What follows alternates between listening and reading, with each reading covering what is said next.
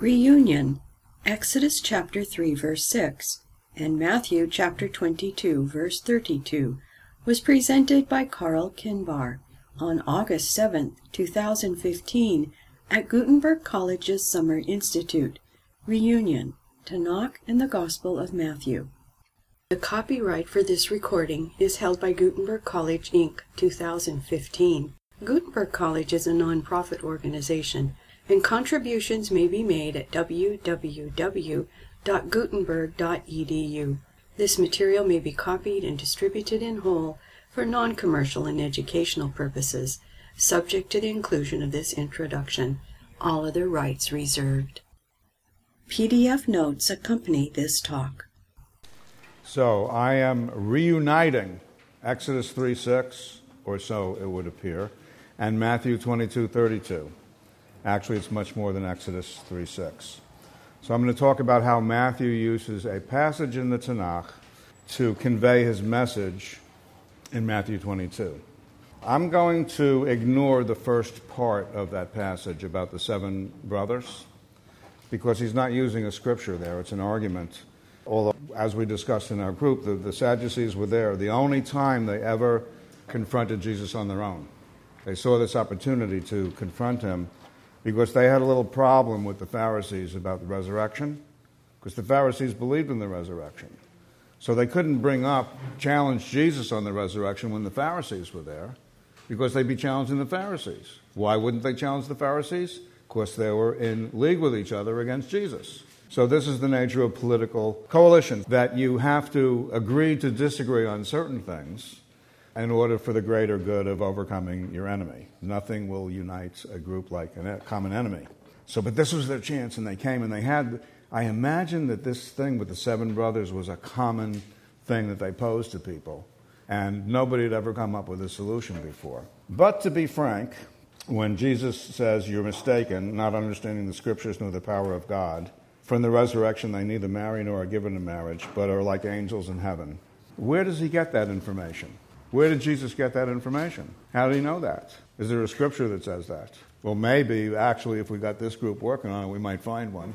So I wouldn't say there isn't, but my only point about this is if I were a Sadducee, I would have something to say. Said, oh, wait a minute, come on, a very nice answer, except we don't acknowledge that what you say is being true in the so called resurrection. I point this out because the crowd is later astonished and the Sadducees are silenced. I don't think this argument really silenced them. It wouldn't have silenced me, even though I'm not a Sadducee. But it's the second argument, the one that concerns the resurrection of the dead directly, that I'm concerned with here. And I'll just read that. And as for the resurrection of the dead, have you not read what was said to you by God? I am the God of Abraham, the God of Isaac, and the God of Jacob. He is not God of the dead, but of the living. And when the crowd heard it, they were astonished at his teaching. But when the Pharisees heard that he had silenced the Sadducees, they gathered together, presumably to plot against him. So, what Jesus said astonished the crowd and silenced the Sadducees. Now, I have puzzled over this passage for 40 years. I don't know about you all, but I've met others among you who have said they hadn't been able to figure this out. And I was in exactly the same spot when I received the email inviting me to give this talk. And you know, in your mind, you're thinking a quick way out. I can have all sorts of ways of, of, of getting out. But then, you know, I said, no, there must be some rationale here because the Bible makes sense. But the Bible doesn't make sense just because it's the Bible speaking nonsense. It's because it actually does make sense. So I decided to accept the invitation with the proviso that I might not have anything to say when I began to delve into this, and I'm really glad I did. I'm glad I took the assignment because it was a wonderful experience of study. Now, this second part of Jesus' response, where he quotes the scripture and interprets it or declares about it, takes about 10 seconds to read aloud. 10 seconds. How many people believe that he gave an argument, these words, in 10 seconds, astonished the crowd, and silenced the Sadducees? The word actually means muzzled. How many believe that it took 10 seconds? Okay. Well, we're not voting, even though the one person that disagrees. It could be. It could be 10 seconds. But I do not believe that that is the case. And if I had been a Sadducee, I would have said God is simply identifying himself. He's not the God of some other nation or some other people. I am the God of your founding fathers, Abraham, Isaac, and Jacob. That's the way it read to me for 40 years. And I heard other explanations as well, but nothing that I believed would actually silence the Sadducees in that 10 second period of time because the explanation of it took way, way longer than the 10 seconds. So let's approach it from a different angle. There is a difference between the incident that took place and Matthew's account of it. And what I mean is this I do not believe, based on this and other accounts, that you're getting a reporting of an entire incident. And I don't believe it's really in Matthew's focus to simply report on what happened, because Matthew himself is writing to an audience, his first audience of presumably Jewish believers and some perhaps Jewish uh, non believers, to speak directly to them in ways that they could understand that would be significant for them. And then, of course, beyond that audience, there is every audience that followed right up to the present day. So I decided to put myself in the position of Matthew's first audience. And being Jewish, by the way, did not really give me much of an advantage because this is like 2,000 years ago and 7,000 miles away, and another time in another place. So being Jewish then was not exactly the same as being Jewish now. So I had to start from somewhere. And so I started with the culture of the time. And we've, I think, discussed this before The Jews of the time were much familiar or maybe even expert in various portions of the Bible. My understanding of what was going on then is that Jews lived in Jewish communities, makes sense, and attended synagogue locally in their own local community with all with their family and people they knew. And the Torah was read in a cycle of three years.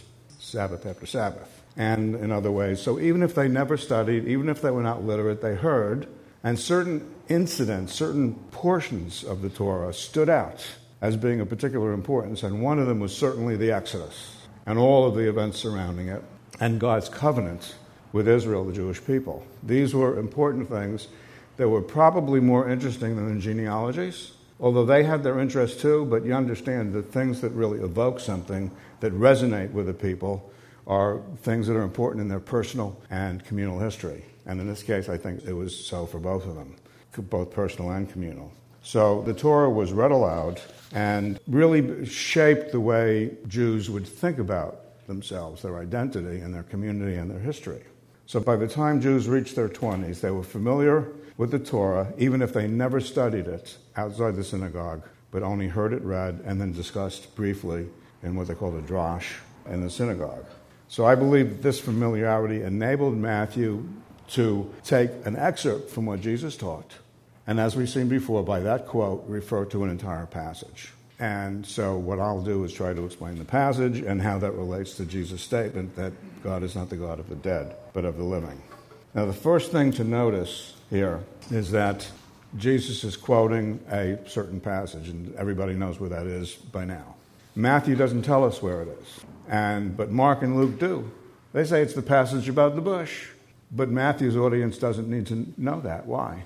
Because they already knew where the passage was. Because it's the only passage in the entire Tanakh where the words the God of Abraham, the God of Isaac, and the God of Jacob appear. It's the only place. Now, sometimes you find God of Abraham, Isaac, and Jacob, but only in this passage, three times you find God of Abraham, God of Isaac, God of Jacob, specifying that God is the God of each of these individual fathers. So it's a very unique thing, and it would call to mind this passage. So let's go to the passage. You need to go to Exodus chapter 3 and verse 1. Now, I'm going backwards, actually, the way we read it. And after I finish going backwards to find out the roots of this interpretation, then I'm going to briefly just reiterate and go forwards the way I think a Jew would read it and the way it would be presented to Jews. But we're going backwards because we read the Bible backwards, right? We're over here, and that's back in the past, and we kind of go back there. And it's possible to read it and get accustomed to reading it forwards or both ways and be used to reading it forward because in Jesus' day, in Matthew's day, in the days of all the writers of the, the New Testament, that was their Bible. They didn't have any other way to read but to begin at the beginning with Genesis. And I really liked the way I'm so bad with names gave the, the presentation this morning. Ron, excuse me, because he read forward, starting with Genesis, the way to read, but just presenting this backwards because this is the way that we do it. So it begins in chapter 3, verse 1. Moses is pasturing the flock of Jethro, his father in law, priest of Midian. And he led the flock to the west side of the wilderness and came to Horeb, the mountain of God. And the angel of the Lord appeared to him in a blazing fire from the midst of a bush. And he looked, and behold, the bush was burning with fire, yet the bush was not consumed. So Moses said, I've got to turn aside now and see this marvelous sight, why the bush is not burned up. And when the Lord saw that he turned aside to look, God called him from the midst of the bush and said, Moses, Moses. And he said, Yes, here I am. And he said, Do not come near. Remove your sandals from your feet, for the place on which you stand is holy ground. He said also, I'm the God of your father, the God of Abraham, the God of Isaac, and the God of Jacob. And Moses hid his face, for he was afraid to look at God. So God is not only the God of Abraham and of Isaac and of Jacob, but also of Moses' father, which is interesting because I don't know, and those of you familiar with the chronology, but I'm not sure he ever met his father. Because remember, he was taken away as a child and raised in Pharaoh's court. And his father, I know, died in Egypt. He may have died before Moses ever went back there. So it's sort of a personal word. I'm not only the God of your founding fathers, these esteemed men, George Washington and Thomas Jefferson and those type people, but your actual immediate father. And later on, when the same formula is repeated to Israel, it's the God of your fathers and of Abraham and Isaac and Jacob. It's a personal word to each person that this God is the God who identifies himself with their own father, but also here of Abraham, Isaac, and Jacob. So far, what do we see here about the resurrection? Anything explicit? How many of you read all the way through chapter 3 and maybe part of chapter 4? Did you find anything about the resurrection? Nothing? So what do you do now? Well, I got out a bright idea. I suddenly remembered what I knew for a long time. These chapter divisions are artificial. They didn't exist till 1500 years after Matthew's time. And I began to go back in Exodus, and I saw, gee, Exodus 2 through 5 is a biography of Moses, starting with his birth all the way till his return to Egypt to lead the people out. And what happens with the burning bush, we tend to view it more as God's intervention, and it is in a way, but in the context of the book, it's part of Moses' story. And all of that takes place on earth, except for the three verses at the end of chapter 2. That takes place above and was not observed by anyone. But we have it here in our book, starting in verse 23. It starts on earth and it, goes above. Now it came about in the course of these many days that the king of Egypt died, and the sons of Israel sighed because of the bondage, and they cried out, and their cry for help because were in bondage rose up to God. So God heard their groaning and remembered his covenant with Abraham, with Isaac, and with Jacob. And if your Bible doesn't read with Isaac and with Jacob, they've smoothed it over for you. Because the Hebrew clearly says he made his covenant with Abraham, with Isaac, and with Jacob in the same way that he's the God of Abraham, the God of Isaac, and the God of Jacob. Individually made covenants with these men. And amazingly, this is the key to the teaching about the resurrection of the dead. But I still didn't know it when I was going backwards. So I asked the question about this.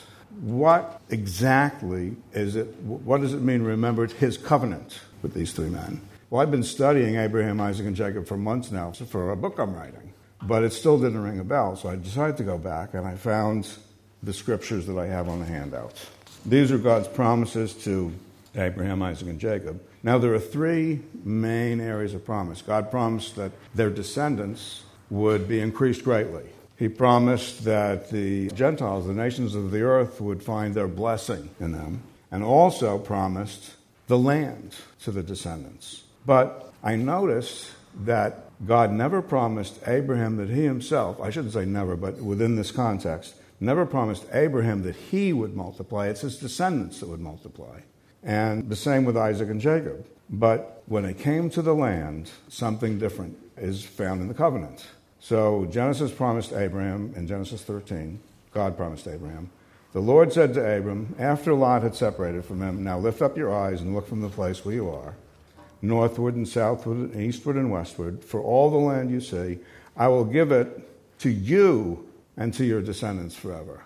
Now, this is different from all the other promises. This one is specifically to the descendants and to Abraham. And continues saying, I will make your descendants like the dust of the earth, so that if anyone can number the dust of the earth, so your descendants will be numbered. So arise, walk about through the land, its length and breadth, for I will give it to you. So God promised Abraham, All the lands that you see, I will give to you and your descendants forever. So I'm wondering, gee, I can't remember. Did he make the same promise to the other two? I thought if he didn't, I was in trouble. I would have stood up to say, I don't really have anything to say. But when I went forwards in time to Isaac, in Genesis 23, the Lord appeared to Isaac and said, Do not go down to Egypt. Stay in the land which I shall tell you. Sojourn in this land, and I will be with you and bless you. For to you and to your descendants I will give all these lands. And I will establish the oath which I swore to your father Abraham. Again, to you, singular, and your descendants. And finally, God promised Jacob, and behold, this is in the dream of the ladder.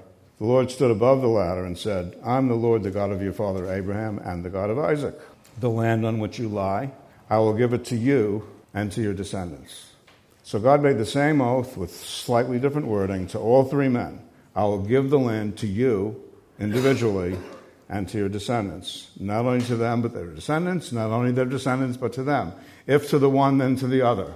One promise with two objects. And God was about to bring a generation of descendants into the land. This is the covenant, or part of the covenant, he remembered when he heard Israel's groaning. He promised to bring them into the land, and this is what he was about to do, and this is what he did do, with some delay, as we know, going through the desert. But this was the promise that he remembered. But, and his oath, his promise would be kept in part in that initial entrance into the land. But Abraham, Isaac, and Jacob lived and died without actually receiving the land. They sojourned in the land, but they never received it. And it's very clear when you look at their stories that they, even in the end, of course, they're not even in the land anymore. They're in Egypt, which led to the problems that they have here. They were only sojourners on the land that God had promised to them. So here is the problem and the solution. The problem is how could God promise Abraham, Isaac, and Jacob that they would possess the land when they died without possessing the land? Either God makes vain oaths that either doesn't know he can't fulfill, or just doesn't fulfill them, or didn't calculate correctly, or he made an oath and he has some other way than the usual way of giving a gift to somebody while they're alive. And that is by raising them from the dead. Because dead men do not receive gifts.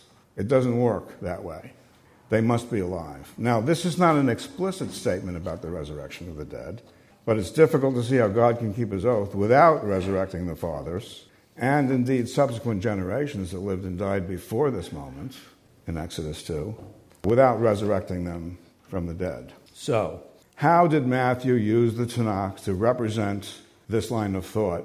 we now go in a different direction and just take a few minutes to do it. God spoke to Moses from the bush. This is an imaginary reconstruction of Matthew's thought. What Jesus said exactly, I don't know, but I have some thoughts about it. So God spoke to Moses from the bush, saying, I'm the God of your father, the God of Abraham, the God of Isaac, and the God of Jacob.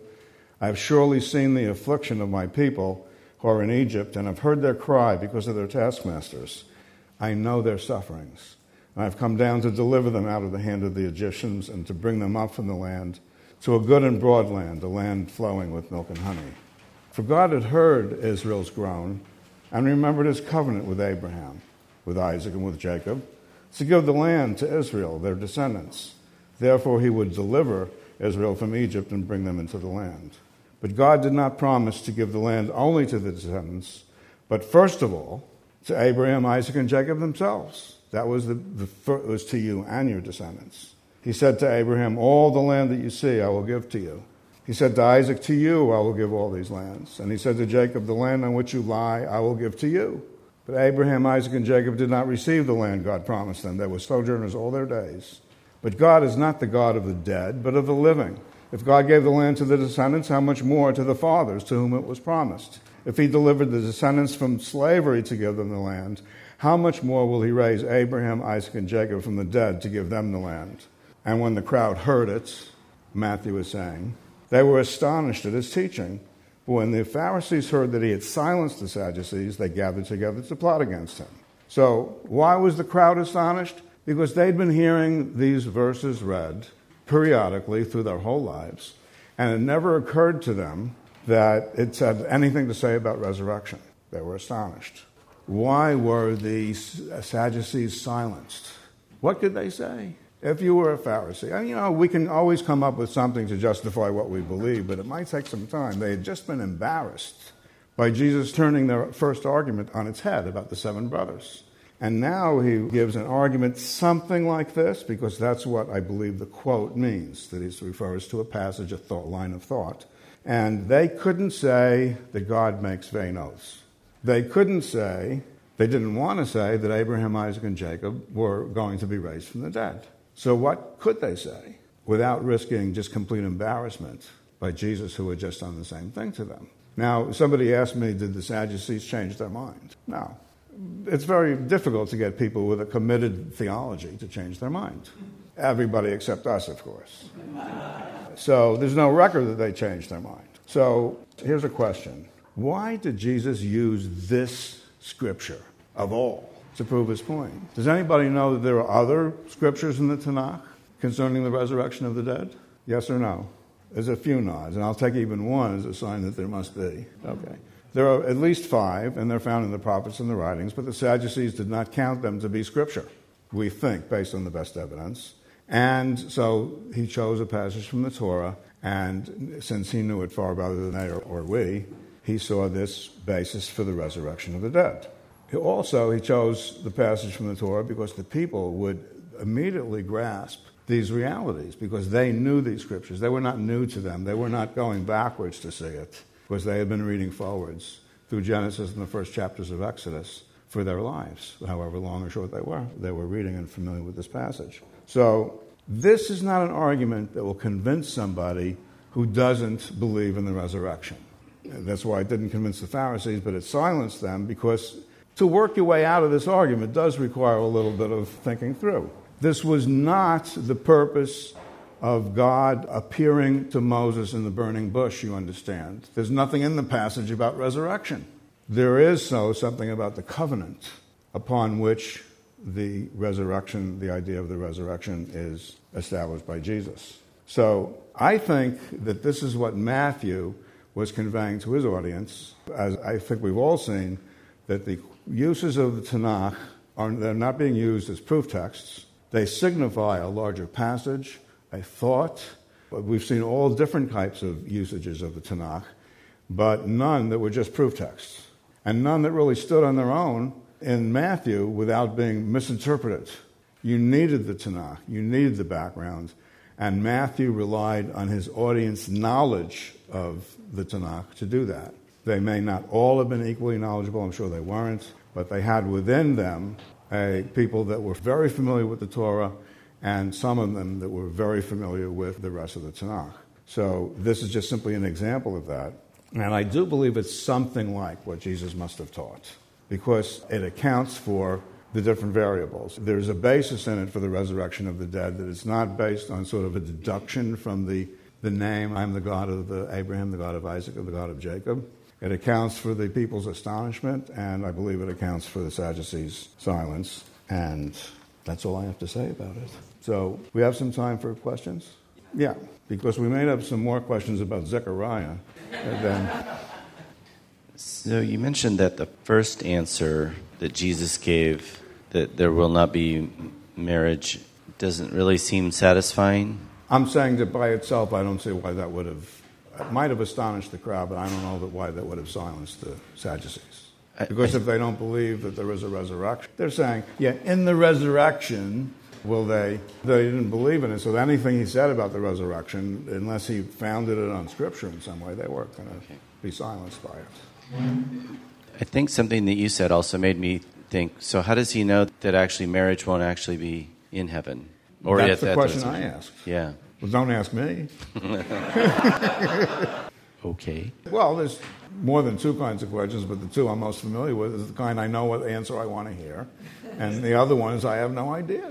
So that was one of the latter. I do want to give you one more scripture of interest. It's in Romans chapter 15.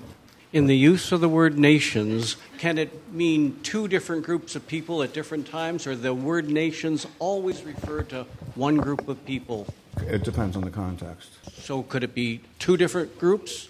In one context, it could be the Jews, and in another context, it could be the Gentile? It's sometimes, apparently, Judah and Israel were referred to as peoples, the Zechariah passage. but I'm not talking about that. I'll leave that to someone else. I want to understand the well, I word that. nations. I haven't read that yet. You asked me the question Looking- before I I. was looking for your information. Uh, clarify for me, what does nations mean when it's used in the Bible? I can think I can tell you what it means in this passage and in most passages. Romans chapter 10. The question could be asked if God made these promises to Abraham, Isaac, and Jacob, just even putting aside the descendants, when were they fulfilled? When were the promises kept, rather? Because I'm not aware of it. I don't know about it. So, after all these thousands of years now, and all the agony of the Jewish people, and I don't know what exactly what Abraham, Isaac, and Jacob are thinking at the moment, but I know that they have not yet been raised from the dead. And the promises have not been kept fully. And this is a passage, this is one of the most remarkable passages in the New Testament, and little known. Messiah has become a servant to the Jews. It may say circumcision in your Bible, which is fine. It means the same thing. Oh, Romans, it's on the handout. It's the last one in the handout. Romans 15, verse 8, and the first part of verse 9. Messiah has become a servant to the Jews on behalf of the truth of God to confirm the promises to the fathers, Abraham, Isaac, and Jacob, and for the nations to glorify God for his mercy. So, this is in a passage having to do with the relationship between Jews and Gentiles at Rome who are having a hard time getting along with each other. And Paul's has various bits of counsel for them, but actually at this point, he's saying, Accept one another as Messiah has accepted you to the glory of God. And he goes right into this quote. In other words, accept each other for who you are, not sort of generically, but there's a relationship between the two that's exposed in this verse. And it says Messiah has become, the Greek tense, I have intermediate Greek, so if anybody has advanced, they might trump me, but I don't think so. Because the translations have this, has become a servant. It means became in the past and is still. It's a past action with pre- present implication, meaning, well, I think almost all the translations have it this way, that he is still, at that point in time when Paul is writing Romans, a servant to the Jews to confirm these promises, including the ones we were just talking about. And specifically, the promise concerning the nations finding their blessing. It's usually translated Gentiles there. But the word that's used for Gentiles in the New Testament, in the Greek word, is a translation of the Hebrew word, which is always translated as nations. So you have nations in the Tanakh, or Old Testament, and you have Gentiles in the New Testament. They're the same people. Can be a little bit confusing. It's actually confusing to Jews and Gentiles today in some circumstances. So in this case, the nations are the Gentiles. And most of the time, it's the nations other than Israel. But there is also the nation of Israel. So Israel is both a one of the nations and is separate from the other nations. So Messiah is going to remain a servant to the Jews until all the promises are fulfilled. And the particular one in mind here is the, the blessing that would come to the Gentiles, to the nations. But it also includes the other promises as well because they're bound together in one covenant. So, no, these things have not been fulfilled, or kept rather, but they will be one day. And uh, do we have any other questions? Okay, sorry. You said the quote, I am the God of your father, the God of Abraham, the God of Isaac, and the God of Jacob. In the Matthew passage was referring to resurrection. Do you see it playing the same role in the Exodus passage, or is it being used in a separate way? Um, I'm not saying it refers to resurrection in the Matthew passage. It's referring to the passage that deals with resurrection. It's a quote from a passage pointing to a passage, in the same way that the other quotes we've seen refer back to somewhere in the Tanakh. So it's only when it's explained that it refers to it, but not in itself, it doesn't refer to it, no. I see. Okay. Then what role is it playing in the Exodus passage? It's identifying, this is the only, it's a rhetorical device. It's a way of saying in the most powerful way that God is the God of the living, not the dead. All the other similar passages just lose that power, the uh, quotes rather. But the passage does not begin with it. And it says nothing about the resurrection until you get back to chapter 2 and you look at the covenant that was made with those three men. And then that explains, because the covenant was included promises to them to inherit the lands, be given the lands, and yet they had died. How could they ever be given the lands? And I think that's Jesus' logic, and that's what Matthew was saying, only by resurrection from the dead. Well, if you don't have any more questions, I'll ask one. I'll ask it of myself. It's okay. But I thought the blessings came to Gentiles through Abraham, not through all of Abraham, Isaac, and Jacob. Nobody thought of that. Oh, I guess you just don't travel in the same circles I do. Because I get asked it all the time. Just one more passage, just to set it in context, just in case you ever hear this, which, if you ever travel in my circles, you will. Romans chapter 4. Back in Genesis 12, God promised Abraham, or Abram, that all the families in the earth would find their blessing in him, personally. But in the covenant he made with Abraham, Isaac, and Jacob, it doesn't say that. It says they would find their blessing in his descendants. So, what's the difference between the two? In Romans chapter 4, it's really one of the most marvelous chapters in the New Testament. Speaks about justification by faith. The heading here is justification by faith evidenced in the Old Testament. But really, what it is, is justification by faith evidenced in Abraham. And the whole chapter is about Abraham believing in God and it was reckoned to him as righteousness. Verse 3. And it goes down to the blessings of the one whose lawless deeds have been forgiven and whose uh, sin the Lord will not take into account. And all this was through faith, not the works of the law. See, he was way before the law. All that happened before the Torah. And it was before he was circumcised. So it has nothing to do with that. Has nothing to do with anything that he did. So the question then is in verse 18 in hope against hope, he believed, in order that he might become a father of many nations, according to that which had been spoken, so shall your descendants be. And without becoming weak in faith, he looked at his own body and said, This is not going to happen. I'm not going to have descendants because you know what happened. However, the chapter then speaks about, and goes into chapter 5, speaks about how one becomes a child or descendant of Abraham. How does one become a descendant of Abraham? By faith. That is, a Jew is a descendant according to bodily descent, but that's not what counts in this particular scheme.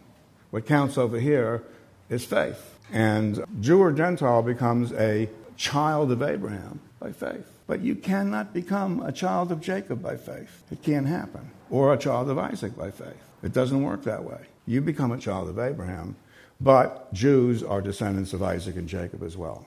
And that's the difference when you hear Jews are children of Abraham. Well, yeah, but so are a lot of other peoples on the earth. But we're children of Jacob, for better or worse, mind you. But still, that's what we are. And so the covenant with Abraham and with Isaac and with Jacob, through which they will, they and their descendants will possess the land, of also it's the same covenant through which the Gentiles will be blessed, but in a totally different way than the becoming a child of Abraham by faith. And I don't have the time but if you follow down Romans 15 after this, it explains the different ways in which the people of Israel and our history, the Jewish people, uh, serve as a blessing for and will serve as a blessing for the Gentiles to model what relationship with God ultimately is supposed to look like, despite the many twists and turns and ups and downs that we've had. So we're meant to be a blessing to the Gentiles. So that too is something that Jesus has made himself a servant to the Jews to bring about, not for our sake alone, but for everybody's sake. So that was part of the covenant that God remembered in Exodus 2 as well.